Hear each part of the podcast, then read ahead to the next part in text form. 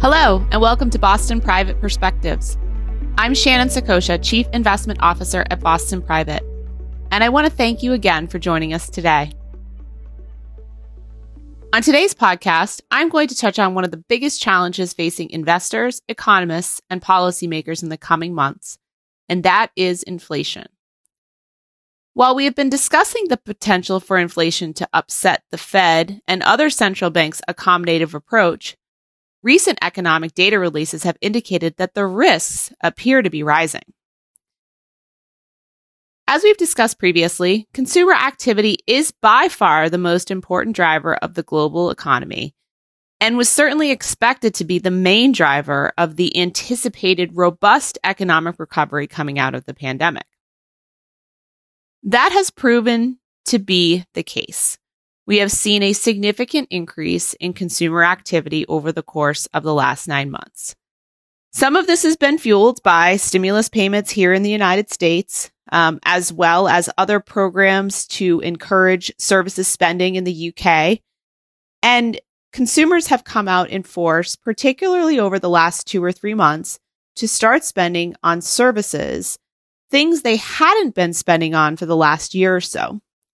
Although we did see continued goods spending over the course of last summer as well as into the fall, really this return of services spend, which had become a much bigger percentage of consumer spending over the last several years, given the shift from, sort of buying things to buying experiences, we've really seen that accelerate over the course of the last few months.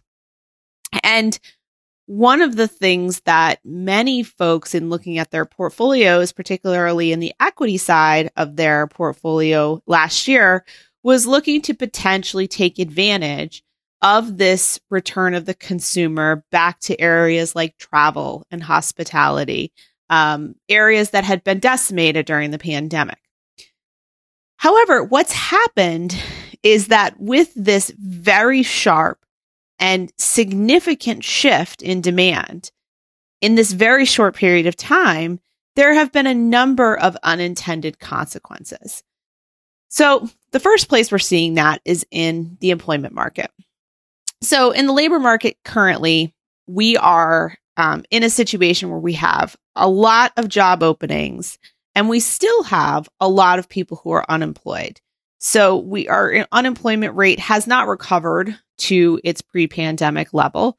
We still have a number of people that are receiving unemployment benefits. In some states, they're still receiving expanded or additional unemployment benefits as provided by the federal government through its various COVID-19 relief packages.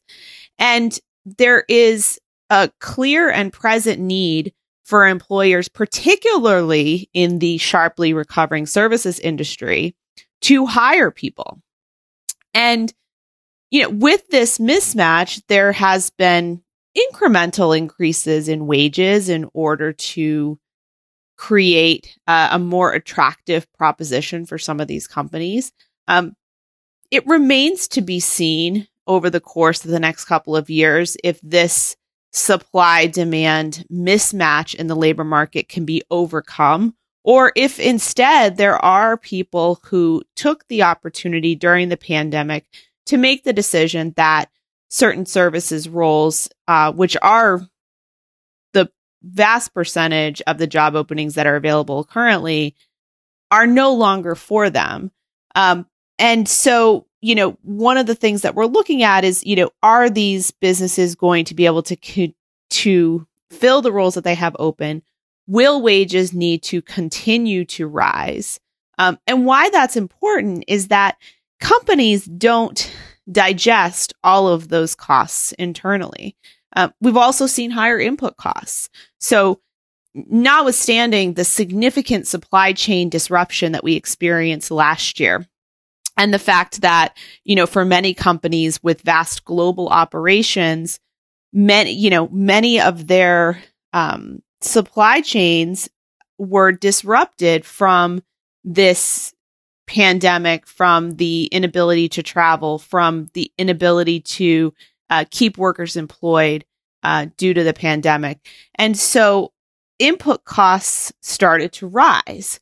You couple that with this massive increase in demand, and clearly, you know, whether it's commodities or whether it's finished goods that go into, you know, rebuilding a house, such as windows, all of those input costs have started to rise. And so all of these companies are now facing, particularly small businesses are facing, you know, the potential to have to pay more, higher wages against a, you know, very small pool of applicants for many positions, higher input costs.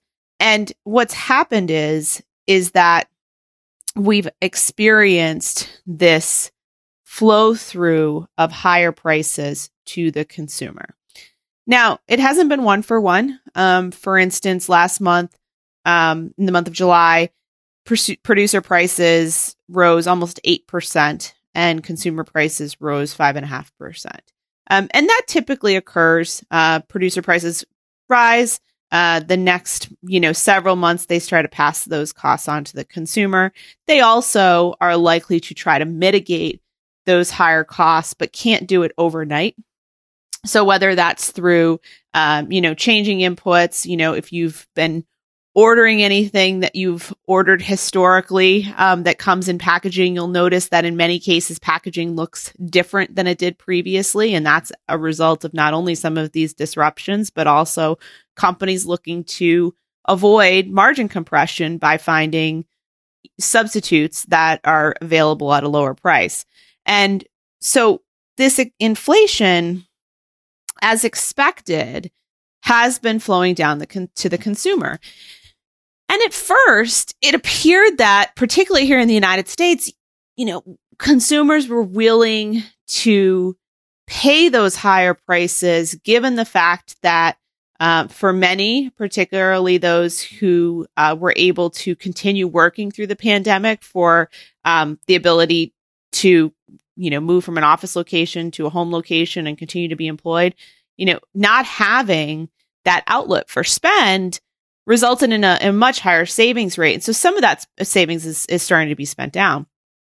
Couple that with, as I mentioned, expanded unemployment benefits and stimulus checks, it did seem that consumers felt that it was, you know, perhaps they were paying slightly higher prices, but against the backdrop of a year in which, you know, many people didn't get to live the life that they had been accustomed to prior to the pandemic, it seemed to be an acknowledgement that perhaps this was the result of that and that higher prices were here to stay.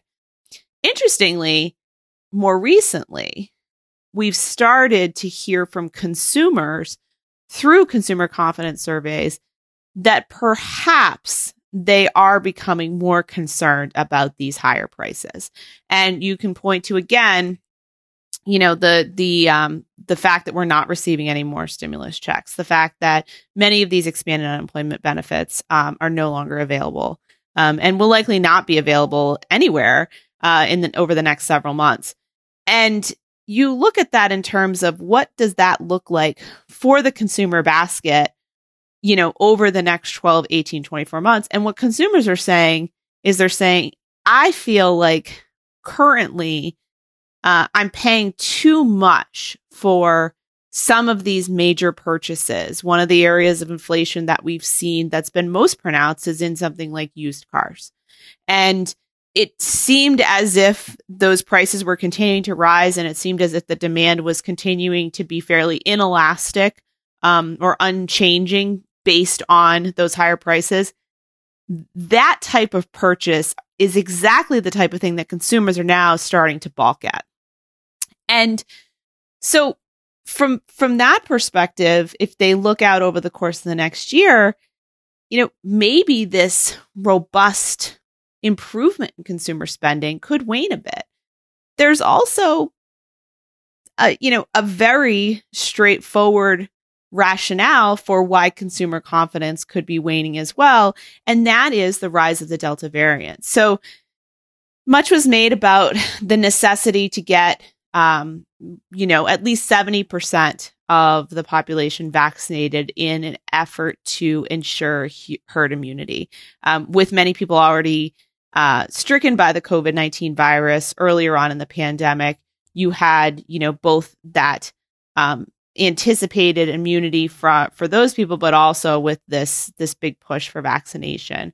And it was expected that as we saw cases subside into the beginning of the summer, that perhaps, we had moved past the worst of the pandemic and could look forward to something akin to what we experience every year with influenza, where there might be additional strains. There's typically a vaccine that's available. Some years it's more effective than others. But it is also anticipated that there would be perhaps the need for additional boosters that could mitigate a significant increase in cases as we moved into the fall. Of course, the Delta variant has proven to be more contagious. The effects are apparently more severe than previous variants of COVID-19. And we're seeing, unfortunately, albeit still a small percentage, breakthrough cases for vaccinated individuals. And that coming into the fall and winter, which has been more challenging, particularly for some of the larger population centers in the United States, such as the Northeast, over the last year, that's creating some concern in consumers as well. And so what can be done? Because if you think about the intent of the Fed, for instance, they are looking at their dual mandate of inflation and employment, and they are seeing improvement in the employment situation, improvement in the labor market. There still seems to be a mismatch, but the potential for improving employment, there still seems to be momentum behind the fact that with anywhere from 700,000, 800,000, 900,000 jobs being added from a non-farm payroll perspective each month, clearly we're on a trajectory for an improvement in the labor market here in the United States. And it's unlikely that the Fed will wait to get back to pre-pandemic numbers before they have a case to start tightening. On the flip side, the Fed is very concerned about this trend of higher prices in the consumer basket.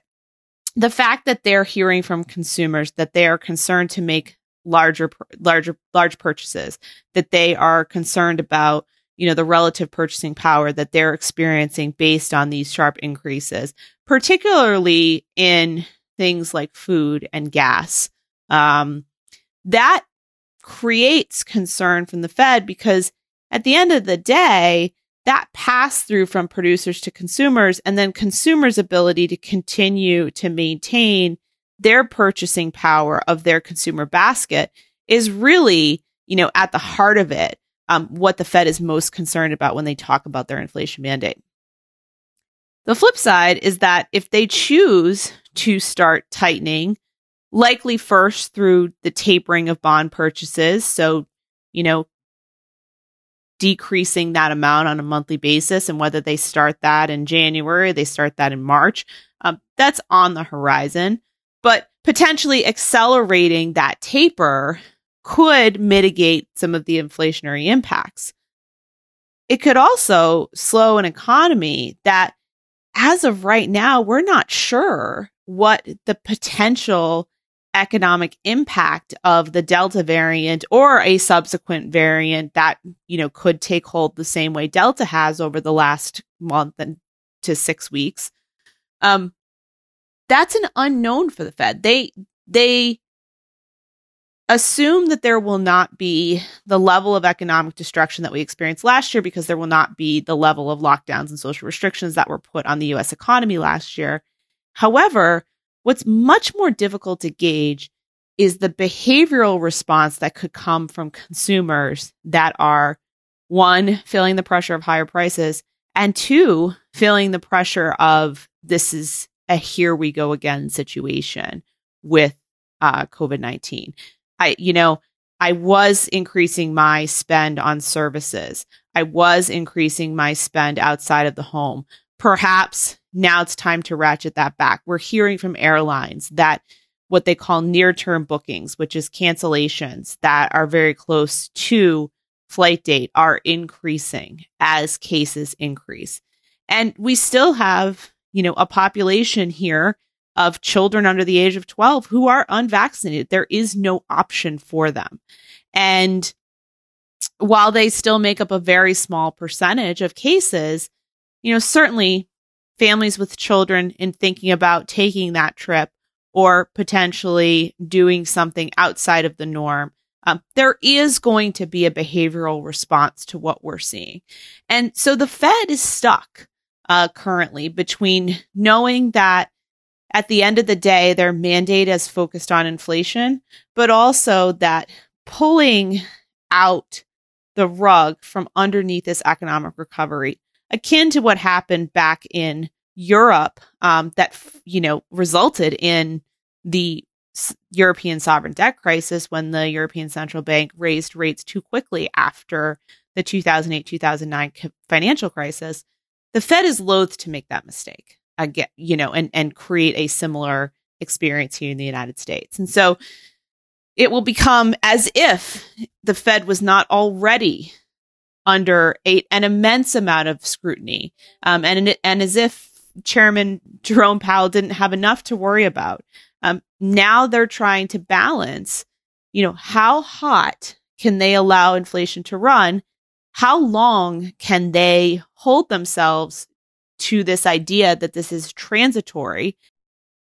And can they hold the line on that for the next 6 to 9 months, knowing that at the end of that period, consumers could be facing higher prices and wages that aren't higher enough to offset some of the effect on that basket?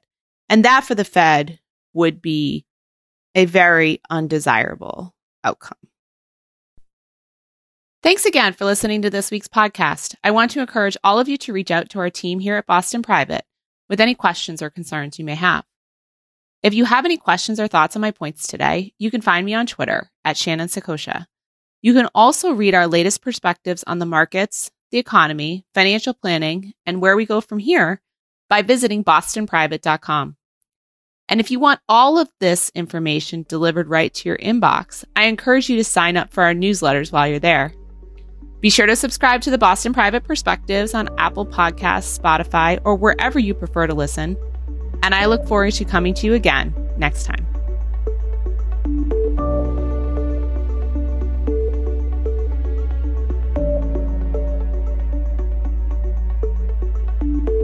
This podcast is solely for informational purposes and is not a solicitation or an offer to buy any security or instrument or to participate in any trading strategy. The opinions expressed and information contained in this podcast are given in good faith, may be subject to change without notice, and are as of the date issued. All sourced information is believed to be reliable but has not been independently verified. This podcast discusses general market activity, industry or sector trends, and other broad-based economic, market, or political conditions and should not be construed as personalized investment advice. The following does not represent a complete analysis of every material fact with respect to the topics covered herein. All investments carry a risk of loss. Listeners should review any planned financial transactions or arrangements that may have tax, accounting, or legal implications with their advisors. For additional information about us, please refer to our Form ADV Disclosure Brochure, which may be obtained by calling us at 800-422-6172 or emailing at info@bostonprivate.com. Boston Private Bank and Trust Company has been merged into and is now Silicon Valley Bank. Banking, lending, and trust products or services under the name Boston Private are offered by Silicon Valley Bank, a California bank with trust powers. Silicon Valley Bank is a member of the FDIC and the Federal Reserve System and is an equal housing lender. Silicon Valley Bank is the California bank subsidiary of SVB Financial Group, NASDAQ, SIVB. SVB Wealth Advisory, member FINRA and SIPC, SEC registered investment advisor.